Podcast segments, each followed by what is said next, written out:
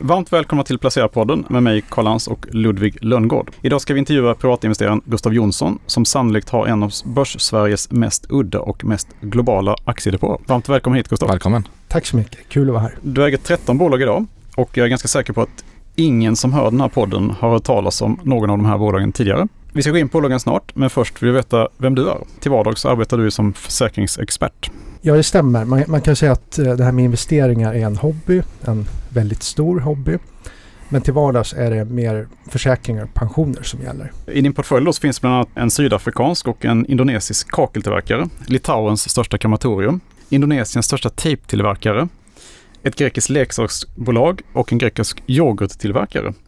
Hur gör du för att hitta de här bolagen? Ja, en del är via screeners. Att man kan söka till exempel på värdering och ocyklisk verksamhet i olika länder. Så, så man, man, kan söka fram, man kan få liksom långa listor. Det är ett sätt att hitta bolag. Annars är det via andra investerare att man kan se vad äger de? Och, och det finns ändå investerare som kör globalt också. En sån i Sverige är eh, framtidsinvesteringen eller framtidsaktier på Twitter.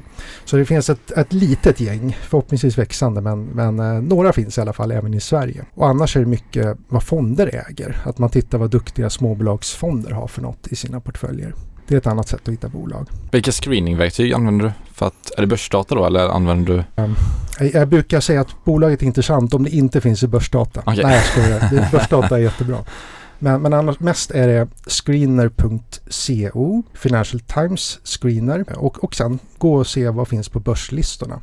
Det är så man kan fånga upp bolag. Men hur kommer det sig att du hittar de här liksom verkligen, det är, det är tillväxtmarknader men det är ju nischer inom tillväxtmarknaden nästan du, alltså Filippinerna, Indonesien och Sydafrika. Eller? Hur kommer det sig att du börjar investera på just de marknaderna, sådana här marknader? Om, om man till exempel kollar på Indonesien och Filippinerna så, så de kanske mer underskattar än det klassiska gå till Kina eller gå till Indien. Om man ändå kollar på befolkningen så är det 280 miljoner i Indonesien, 110 i Filippinerna. Så det, det, är ganska stora marknader. Det är demokratier, vilket jag tycker är viktigt. Jag tror att det sänker risken om man, om man bara går till demokratier, eller i alla fall undviker diktaturer. Det tror jag är ett sätt. Och annars är det var, var växer medelklassen och den växer starkt där. Man kan säga att de, de blir både fler och rikare, särskilt i Filippinerna och Indonesien. Och jag vet inte riktigt hur långt man ska dra det, men om man kollar globalt. Har ni läst förresten Roslings Factfulness, den ja, boken? Ja, det har vi gjort. Mm. Kommer du ihåg hur det var var befolkningen ökar någonstans?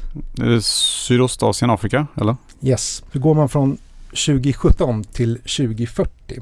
Då kommer det en miljard fler människor i Afrika och en miljard fler i Asien. Och det är framförallt i Asien som de blir rikare. Än så länge. Ja, än så länge. Det, det kan ju hända att Afrika också lyckas vända. Det, det, det gör de säkert, ja. men det kanske tar längre tid. Och, och, men, men sen vill jag betona att det är, ju, det är ju bolagen man letar efter. Men det kan vara som en positiv bakgrund till det här att det finns någon typ av mm. långsiktig trend. Men, men, men annars när man letar, det är egentligen oavsett jag kollar i Sverige också. Det jag letar efter det är att, att det ska vara en låg värdering. Det är jätteviktigt. Och vad är en låg värdering? Alltså i portföljen så har jag mellan 4-5 i PE upp till oftast 10-12. Det kan vara lite högre. Eh, största innehavet har till exempel innehavet har P16 och två har över 20. Men, men kollar man också då kring EV ebitda och som tar hänsyn till kassan. Där är det mellan 2 och 12 och fem av de här 13 bolagen de handlas i nivå eller under bokfört värde. Så, så billigt kan vara på olika sätt. Det kan vara PE, det kan vara bokfört värde. Men, men är det då att det är över P20, då ska det vara något,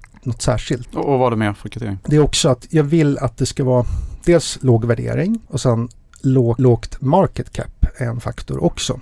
Så det ska det, kunna växa mycket? Ja, att det är mindre bolag helt enkelt. Att där har man större möjligheter. Det är kanske är svårt för fonder att köpa in sig. Det kan växa mer och det är ofta att det går mer under radarn. Så, så det är låg värdering, lågt market cap men också låg free float. Så hur många hur mycket av aktierna som är ute på marknaden. Just det, kan ju vara många som tycker det är negativt också när det ja. är litet free float. Mm. Det kan slå åt bo båda hållen. Mm. Det är svårt att göra sig av med investeringar då kanske? Ja, visst, men på ett sätt är det en högre risk. Men, men det man kollar statistiskt, alltså anledningen till att jag landar i de här tre faktorerna, det är att jag läste mycket där kring eh, 2021 och eh, skruvade om portföljen en del. Och där har jag mycket diskussioner och jag hittade också en rapport som gick igenom vad har fungerat och då är det från 1972 till 2017, alltså 45 år. Och vad är det som har slagit index eller vad är det som har fungerat bättre än index? Då är det just de tre faktorerna. Att det är lågt market cap, låg, låg värdering, lågt market cap och eh, låg omsättning. Vilket ofta kan vara att det är låg free flow. Du har en fjärde också. Vet ni vilken den är? Nej, berätta. Konkurrensfördelar kanske? Ja, det, det är visserligen svårt att mäta det. Mm. Men, men där är det faktiskt det här med momentum. Momentum, okay. Om att om kursen har gått bra ett år så är det större sannolikhet att det går bra nästa år också. Så det var de fyra som, som liksom lyftes fram och det var amerikanska marknaden i 45 år. Så det är ganska gedigen data.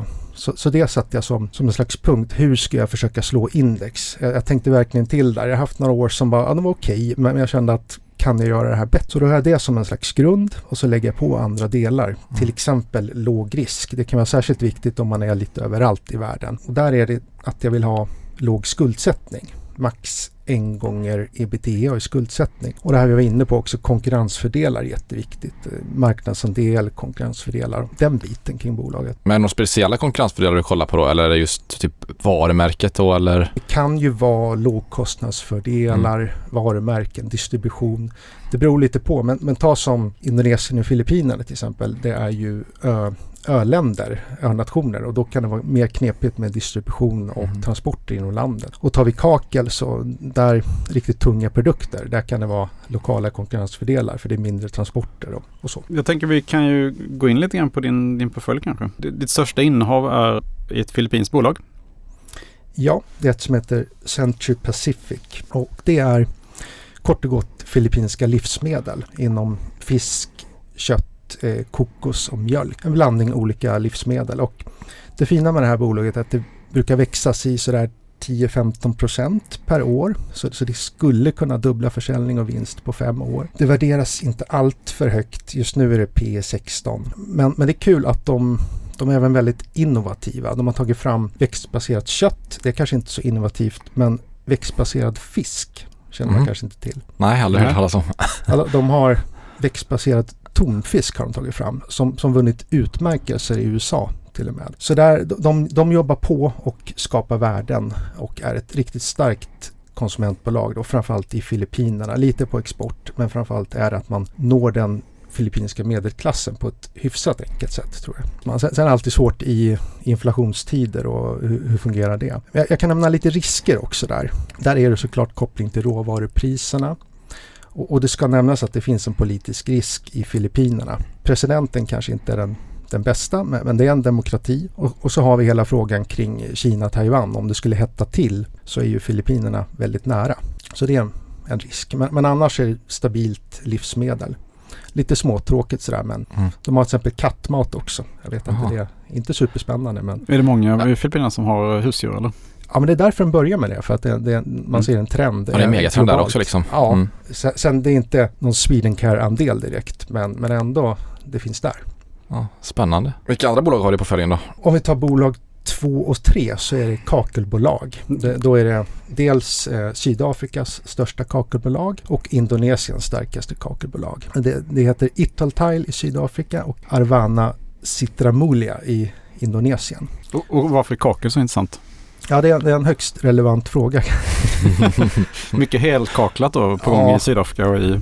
Ja, man kan säga att det, det är ju en ganska enkel och tidlös produkt. Jag tror, det har inte förändrats särskilt mycket. Jag tror inte det kommer förändras så mycket de kommande åren heller. Utan det är en beprövad produkt som, som ser ut som den gör. Och medelklassen vill troligen ha bättre boendestandard och det blir en högre byggstandard. Alltså fler badrum och bättre badrum i de här länderna. Och det har också det här med lokala konkurrensfördelar när det är tunga produkter. Just det, för jag tycker du var, tidigare var du väldigt noga med att det skulle vara vallgrav också. Ja, det har jag i de allra flesta bolag. Men är det riktigt billigt så kan jag släppa det. Jag, jag kan kompromissa det, med det. Jag kan inte kompromissa till exempel med skuldsätt men, men konkurrensfördelar ja om det är riktigt stora värden. Det, mm. det kan jag släppa. Men är det coronadopat, alltså kakelbolagen? Eller ja, är det? Det, det, är en risk om man tar åtminstone sydafrikanska så är det en viss coronadoping där. Det är det. Men, men, annars om man tar indonesiska där är det tydligt att ja, det är urbanisering, växande medelklass, så inte på samma sätt där, tror jag. Men, men det är alltid också kon ökad konkurrens. Hur är det med import till exempel? Så det är klart att det finns risker, men, men eh, det är väldigt fin historik och relativt låg värdering tycker jag. Och ser man till marknaden, som om man tittar kakelbolag lite överallt så är det ofta att det är fåtal starka aktörer. Så, så det verkar vara en marknad där det går att vara stark. Och det viktiga här är att Itteltile har 50-60% av marknaden i Sydafrika. Den växer inte lika fort som Indonesien och det är Indonesien Arvana de har 20-25% av marknaden men det växer mer där. Så det är lite olika typer av bolag. Lite mer stabilt, lite mer tillväxt. Du äger ju ett, kanske det mest udda eller uh, bolaget kanske det, är det här litauiska krematoriebolaget eller? Ja, jag äger...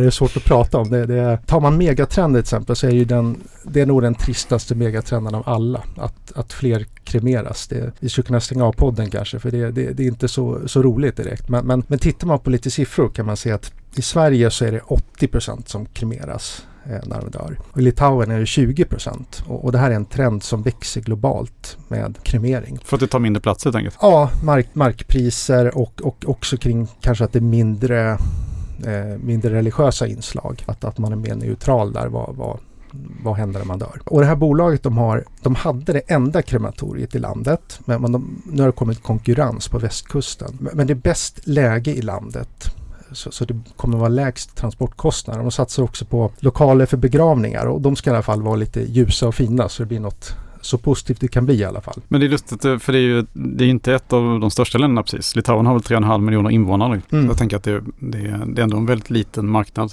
totalt sett. Det är det och, och, där hade man kanske hoppats att det inte skulle bli så mycket konkurrens just för att det är en så liten marknad. Men, men vi får se. Hittills har de inte påverkat så mycket och det är billigt. Jag tror det är P8 8, EV, ebitda 6. Så, så det, det, är i alla fall lågt värderat. Men man får, man får väl se där vad som händer. Men hittills har de inte tappat så mycket på grund av konkurrensen. Mm. Det kanske kommer, jag vet inte. Vi får se. Ägde du Park Lawn förresten? Det här kanadensiska eh, begravningsplatsbolaget? Även till viss del eh, krematorier då i Toronto bland annat? Nej, tyvärr. Där, där har det fallit på, på skuldsättningen. Det är ja. väl mer av ett förvärvsbolag. Ja, exakt. Mm. Serieförvärvare kan man säga. Serieförvärvare inom, inom mm. kyrkogårdar då, ja precis. Som det är nu så har jag inga förvärvsbolag utan det, det är organisk tillväxt framför allt. Sen, mm. sen, kan de förvärva men det är inte riktigt det de har som idé, bolagen jag har. Du har hittat många bolag i Grekland också? Mm bland annat ett leksaksbolag och mm. en yoghurttillverkare. Ja, yoghurttillverkarna har haft ett tag. Och det, det är gre grekisk yoghurt, att de tillverkar det. Dels åt andra och även med, med eget varumärke. Så har en stor del av den grekiska yoghurtmarknaden. Och där har man väl märkt med, kring inflationen att det blivit viss press på marginalerna. Det är en risk med bolaget här. Men, men de har en väldigt fin historik om man kollar bakåt. Så det är frågan där om de återhämtar sig, om prishöjningar får effekt. Jag har minskat lite i dem därför att jag tycker de tappat momentum. Men, men jag har kvar dem. Mm. Krikri Milk heter Ja, Krikri Milk. Det. Och det andra heter AS Company. Det är Greklands andra största leksaksbolag. Och där är det ett väldigt stort värdecase. Det handlas under bokfört värde och det bokförda värdet är till stor del kassa och obligationer. Så att, ja, vad, väldigt, vad är det för leksaker de gör? Ja, de gör Greta Gris och Disney, Disney-varianter och de har även egna, egna ah. leksaker. Men, men mycket är åt andra eller på licens. Är, det så här, är de gjorda i plast eller är det så här... Um, Hållbart liksom. Är det så här oliv, olivträdsleksaker liksom? Nej, det, det, är mer klassiska. Jag tror man känner igen motsvarande märken i Sverige. Där är en risk att du, de har tillverkningen i Kina mm. till 60 procent tror jag Men de har minskat det över åren. Och sen visst, du har plast i leksakerna. Det, man kan ju ifrågasätta hållbarheten och, och allt. Men, men jag tror ändå det är okej. Okay. Du hade någon, eh, jag vet inte om du säger det, men du hade en grekisk tvåltillverkare också? Den köpte jag aldrig. Det föll på skuldsättningen det också. Men, men du har Paputsanis heter de. Mm. Det, om man gillar lite konstiga tvålar av någon anledning så är de stora. Olivtvålar. det ska vara bättre för, bättre för, huden. Bättre för huden. Mm. Typ. Skonsammare. Mm, jag, tror de är, jag tror de är um, Östeuropas största tvåltillverkare. Mm. Så det var väl relativt nära men det är svårt att kompromissa med skuldsättningen tyvärr. Mm. Okay. Det, är, det är en aktie som man kan bli tilltvålad av då kanske? ja, definitivt. men jag har faktiskt kollat på ett bolag du har i portföljen. Karoo, mm. SAS-bolaget. Mm. Kan du berätta lite om det bolaget? Det är spännande. Mm. Det är ett Singaporebolag som har noterat i USA och så har de största delen av verksamheten i Sydafrika. Men de växer starkt i Asien. Och det handlar om uppkopplade bilar, fleet management, eh, telematik. Att, att man på något sätt effektiv, effektiviserar och digitaliserar fordons, fordonsflottan. Så man kanske sparar tid och bensin och kostnader. Och det är ett SAS-bolag relativt billigt. Där har, där har jag gått upp och det är lite dyrare. Det är över, över 20 i PE men jag kan tycka det är okej. Okay. För de har växt under lång tid. Så, så de är på något sätt bevisare. Och det här är det enda, enda bolag man liksom enkelt kan köpa det eftersom den finns eh, noterad på amerikanska börsen? Stämmer. Det, det, det enda som är digitalt handlat. Annars 12 av 13 är, är telefonorder på. Eh, men apropå namnet sa vi det, Karo. Mm. Det, vet du hur många ord det är på det? Ja, det är väl typ fem stycken sånt där. Det stämmer. Är det fem? Ja, det är fem. Ah. Och vet du varför det heter Karo? Nej, ingen aning. Det kommer från ett, ett ökenområde i Sydafrika. Eh, Karo. Eh, men då är det med två O. Ah. Men bolaget har fem O. Vet du varför? Nej, ingen Nej, det är för att det var upptaget i namnet. Så då, den, det var någon som ägde det så att vd kunde tänka sig att köpa det men det var ganska dyrt så jag tänkte att vi lägger på några O istället. Aha. Så därför är det så konstigt namn. Aha, ja, det är lite udda. Men hur, ser vi, eller hur är skuldsättningen där då? Är den också låg? Det är ingen skuldsättning i dem. Så, så att PE ligger kring 22-23 någonting och EV, ebitda, jag tror mellan 10 och 12 någonting sånt. Mm. Så de har starka finanser. Och det spännande är att de växer i de här regionerna, Indonesien, Filippinerna. Och sen har vi väldigt högt insiderägande också va? 75 procent sånt där för mig. Ja, det är alltså det, det är Zac Callisto som man heter är, sitter på om det är någonstans mellan 70-80 procent. Så det, det, där har du en, det är bra med insynsägande. Någonstans kan det också bli, skulle nästan vara bättre om det var lite lägre ibland.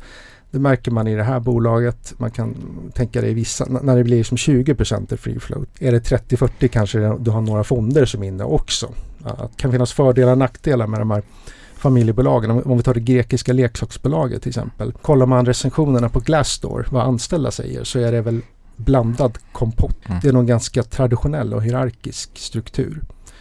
Så det finns eh, fördelar och nackdelar med familjebolag också. Men jag har många, eh, av mina 13 bolag är 11 familjebolag. Mm. Okej, okay, så det är en viktig faktor också då? Ja, det måste inte vara, men det, det bygger på att är det, ska det vara ett stort insynsägande så är det ofta att det är familj. Men upplever du att det är svårt att hålla koll på bolagen? Alltså att följa upp dem? Vissa har jag haft sedan 2017 och då kan man bolaget mer. Det, det är det här indonesiska tejpbolaget och indonesiska mjölkbolaget som jag haft sedan 2017. Sen har det väl hänt lite mer förändringar men, ja, men jag tycker det går och jag försöker gå mot enkla bolag och gärna att någon eller flera fonder är inne och, och då kan det vara en signal till exempel. Varför säljer den här fonden? Vad, vad händer här? Varför tror de inte? Men annars är det enkla bolag, läsa på, följa och se vad händer med marknadsandelar och konkurrens. Det är viktigt. Och alltid hålla utkik efter om det är något rött flagg, något med redovisning eller om skuldsättningen ökar eller vad det kan vara. Har, har du gått på många minor under dina år som investerare? Eller några minor? Ja, men det har jag gjort. Definitivt. Eh, och om man tar det här som, jag vet inte om jag nämnde att jag skruvade om portföljen där kring 2021. Och, och mycket var att jag har köpt lite för stort, dyrt och populärt. Och det är det som man egentligen statistiskt inte ska ha. Så det är där jag har försökt eh, ändra så att jag äger det här mer impopulära och billiga. Så den, den, enkla, eller det klassiska misstaget är väl att betala för mycket. Och det har jag gjort. Hur var det med det här, eh, då är det något bolag som hade braskaminer till exempel i Kanada va? Ja, det sålde jag men det var för att jag mm. blev helt enkelt hårdare med, med skuldsättningen. De, de har ju försökt återhämta sig ganska bra. De köpte något i UK nyligen men ytterligare med braskaminer. Men, men tyvärr, jag vågar inte riktigt. Även om det ser fint ut så, så tycker mm. jag att det är för hög skuldsättning. Och det är också någonting kring hur ledningen agerar. Att man vill att de ska vara riktigt försiktiga, ta låg risk. Mm. För gasar man så det kan, eh, det kan tippa över och gå fel mm. på ett annat sätt. Hur är det med Savaria förresten? Det vet jag att du, både du och jag gillade för länge sedan. Mm. Men ingen av oss äg, äger dem längre va? Ja, de köpte väl till och med Handicare eller vad var det ja, i, det, i Sverige. Det. Ja, det har jag inte kvar längre. Det var också det här med att bli lite hårdare kring, ja jag känner att det är samma sak här, men det är skuldsättningen. Mm. Mm. Att jag bara vill äga det som Mm. Antingen nettokassa eller riktigt låga skulder. Och, och, och, har du då låga skulder och något ocykliskt inslag så tror jag att man mm. är mycket säkrare i alla perioder, alla börsperioder. Du, du gillade ju fastighet också tidigare. Jag tänkte på Northwest Healthcare Properties. Mm. Det har du också lämnat eller? Ja, det har jag. Jag har hört att det är lite svårt att köpa nu så att det är Ja, svårt. Tyvärr. Men, men eh, nej, det har jag lämnat. Men jag har faktiskt ett fastighetsbolag idag. Kan ni gissa vilket det är? Är det svenskt? Nej, ja, det är inget fastighetsbolag så det, det är en svår fråga. Var det tejpbolaget som hade Ja, mycket mark och fastigheter? Ja, Va? det är det. Är det Ekad Hammar? Ekadarma. Indonesiens största tejpbolag. Och, och tejp är ju inte särskilt spännande eh, förutom att det når alla delar, eller många delar av ekonomin. Det är ju brett. Det kan vara inom eh, byggande, inom industri och eh, konsumentvaror och allt möjligt. Men det intressanta med det, det är att, att tejprörelsen kanske inte är jätterolig men du har att det handlas i nivå med bokfört värde eller till och med under. Och det är till 60-70% mark och fastigheter. Så, så där får man ju nästan fastigheterna på köpet eller om det är tejprörelsen på köpet. Jag vet inte riktigt hur man ska tänka. Mm. Så, så det, är- ja, där är ett indirekt fastighetsbolag. Att det ingår i, i, Mm. i värderingen eller ja, i bokförda värdet. Men du hittade det för att det var ett tejpbolag från början? Ja, från början. Men, men Mm. det är klart det är positivt om man får med sig annat också. Absolut. Men har du någon, några bolag som ger eh, direktavkastning i portföljen? Eller är det bara liksom att Alla- återinvesterar? Alla ger utdelning. Alla ger utdelning? Yes, av, av 13 så delar 13 ut. Och det är väl något typ av eh, styrketecken eller att de i alla fall är lönsamma. Och på vissa marknader kan man ju tänka sig att det också är ett, lite kvalitet eller att eh, kassaflödena verkligen finns. Nu, nu är det kanske inte det som säger att, eh, det, att det inte är fejk eller inte men, men det är alltid, alltid positivt. Men, men det är mycket att hålla utkik efter där att, att, eh, att det inte är några konstigheter och där brukar man ju titta hur är det med skuldsättningen, hur är det med historiken. Ta, tar vi med indonesiska så har de varit noterade sedan 1990 så de har en lång historik. Och så vill jag gärna att någon fond, det är inte allt för konstigt. Hur ser du på valutarisken i de här investeringarna? Jag kan ju vända på det så här, hur ser du på valutarisken i Sverige? Ja, den är ju fruktansvärd. Nej, nej, jag tror, nej, men jag tror, eh, kanske jag skojar till här, men jag tror att det, det är viktigt att diversifiera sig på olika sätt. Och där, där är det lätt att man, man, man lätt hamnar i Europa, Sverige, Norden. Och, och det finns ju som koppling till Europa. Går Europa dåligt kanske valutan går dåligt. Jag tror generellt att man ska sprida riskerna och det har jag försökt göra. Jag har i Sydostasien, jag har lite i Europa, jag har i Sydafrika till exempel. Så jag tror att man ska vara medveten om att det kan vara bra att dela upp det och ha riskspridning eh, sett till olika nationer, kontinenter, valutor och till och med verksamheter, även, även om grunden är ocykliskt. En vän till mig som säger att jag köper inga bolag på så här nischmarknader för att jag kan lika gärna köpa amerikanska bolag för att de har ju ändå den här exponeringen mot tillväxtmarknader då som du lite grann söker. Vad, vad skulle du säga till honom liksom, som försvar för att man går in och investerar direkt i dem istället i marknaderna? Jag tror inte att du kan hitta så många amerikanska bolag om de är små som är på sådana här tillväxtmarknader. Det är i alla fall inte jättevanligt och jag tycker det kan finnas en fördel i att man köper lokala aktörer. Eh, det kan alltid vara ett problem med att du har verksamhet i ett land och noterat i ett annat. Nu äger jag visserligen Karoo, men, det där ser jag inga konstigheter. Eh, men det är någonting där, om man tar till exempel Kina-bolagen som noteras i USA. Det, eh, där tycker man nog ska se upp, i alla fall vara extra vaksam. Och för egen del så kör jag inga, inga diktaturer eller så, så jag undviker, jag, jag kör bara demokratier. Om du eh, till exempel investerar i Yum Brands som äger KFC då, då får du liksom exponering mot albanska marknaden och mot Mm. till, Mm. alltså andra nischtillväxtmarknader också. Ja, liksom, Det, det är klart, Mm. det är ett sätt. Men då är det ofta på storbolag. Och jag ville hellre ha bolag med lågt market cap. Men, men vill man nå tillväxtmarknader, men det kan vara större bolag, eh, fonder, det, det finns många sätt. Men du har aldrig känt så här någon gång att ah, nu köper jag Investor istället för att det är enklare helt enkelt? Ja, det kan ju vara, det kan vara bra och, och definitivt också som riskspridning. Men, men jag, jag tycker nog att de här lite större bolagen är svåra att hålla koll på. För går du mot mindre bolag då, har du, då vet du vad de gör. Eh, Du kan följa så här mycket tejp eller mjölk producerar de. Är, är det investmentbolag då må- då måste du ha koll på så många olika delar. Så jag tycker det blir enklare med småbolag att analysera faktiskt. Ja, intressant. Må- Många tycker ju tvärtom där kan jag tänka mig. Att det, Ja i och för sig om, om du ska Mm. ha läsa vad andra skriver då, då är det ju en fördel om du har 20-30 analytikerrapporter och sen hitta vad, håller jag med om det. Men annars ska du analysera själv och, och det ska göra mer skillnad. Då, men framförallt är det att det är enklare att förstå tycker jag. När, när det, liksom, det kanske är som att Investor att du, att du analyserar en del av den och då är det ett småbolag. Ja, du har ett bolag med, som gör indonesisk mjölk också. Vilket är det? Det är Ultra Jaja.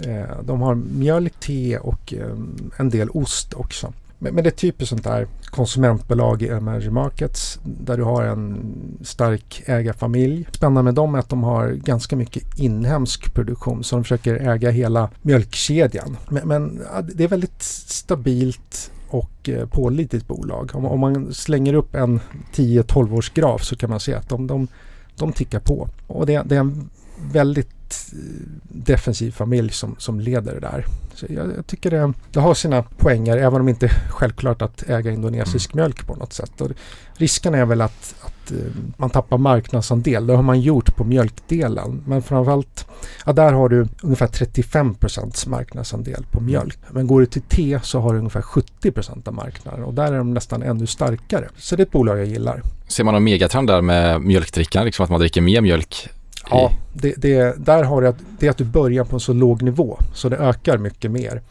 Indonesien. Jag, jag skulle till exempel inte köpa ett svenskt mjölkbolag utan mm.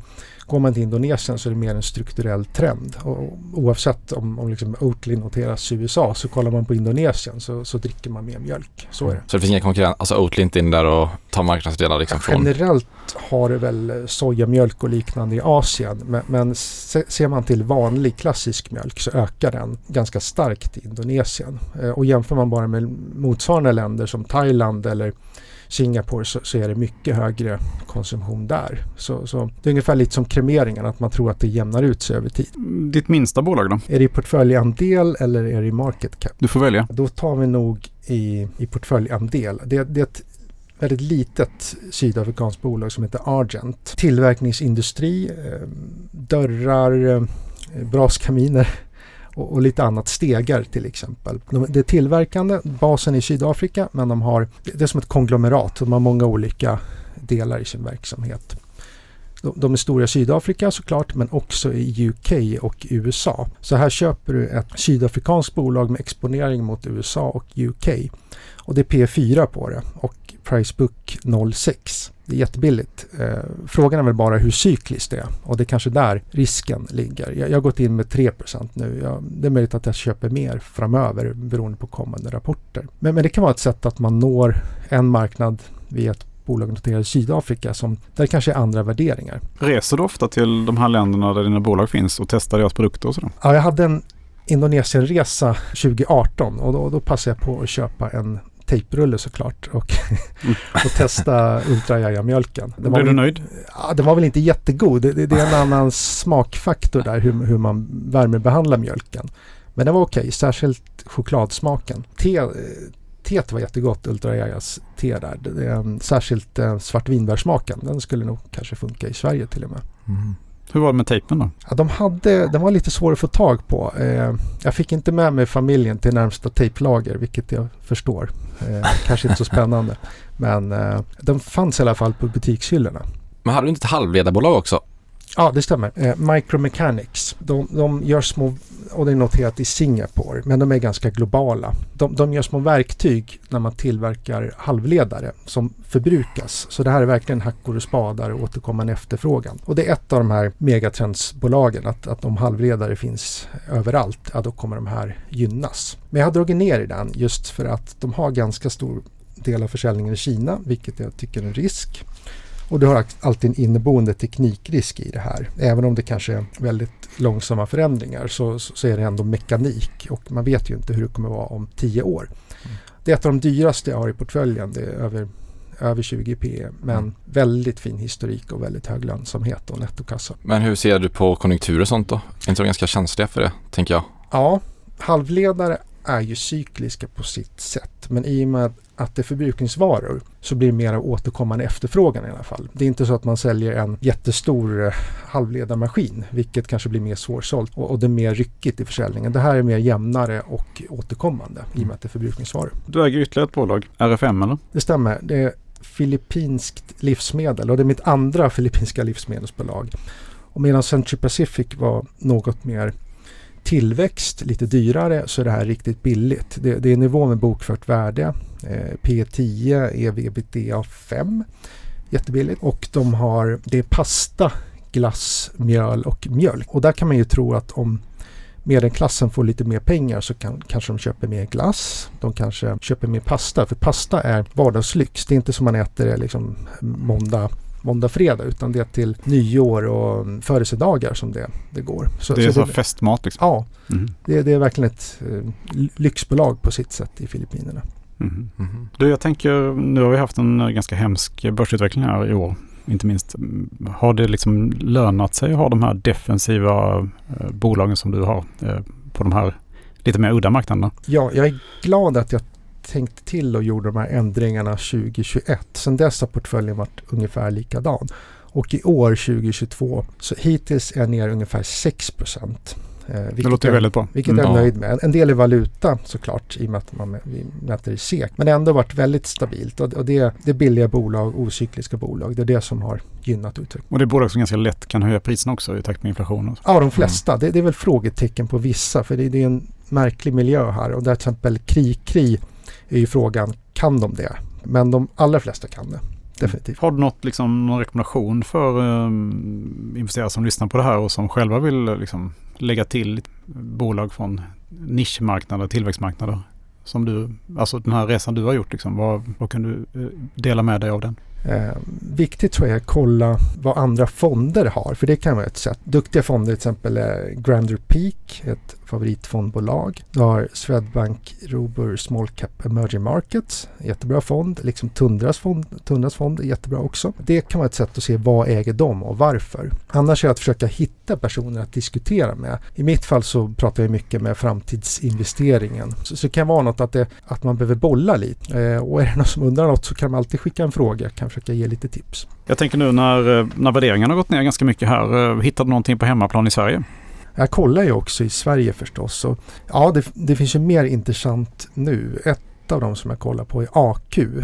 Men det är ju frågan cykliskt. Jag, jag vill helst ha billigt och ocykliskt. Men, men det är ett bolag som är intressant. Eh, Likaså Gotlandsbolaget tycker jag kan vara lite spännande. Alltså färgerna eller? Ja, färgerna. Mm. Det, det är någon typ av unik verksamhet som inte är helt lätt eh, inte helt ersättningsbar. De gör något unikt också. Så det kikar jag lite lätt på. Annars, du har ju globala nischbolag som Provfoto är ett exempel. Mm. Men, men, där är det kring teknik och, och liksom vart är det om fem år. Jag, jag har inte riktigt fått bilden med, med vad det är för risker med det. Men jag har inte riktigt koll på det. Men det är exempel på bolag som jag kollar på. Och inga amerikanska bolag du tycker är intressanta? Som är till Amerika, småbolag? som går under radarn? Ja, problemet är att det är en väldigt populär och välbevakad marknad. Så jag tror ju att man hellre ska titta på andra marknader därför att du har ju till exempel Microcap Club som verkligen genomlyser alla småbolag som finns och det är klart att du har möjligheter. Den här statistiken vi pratar om att småbolag går bättre och mindre likvida och allt.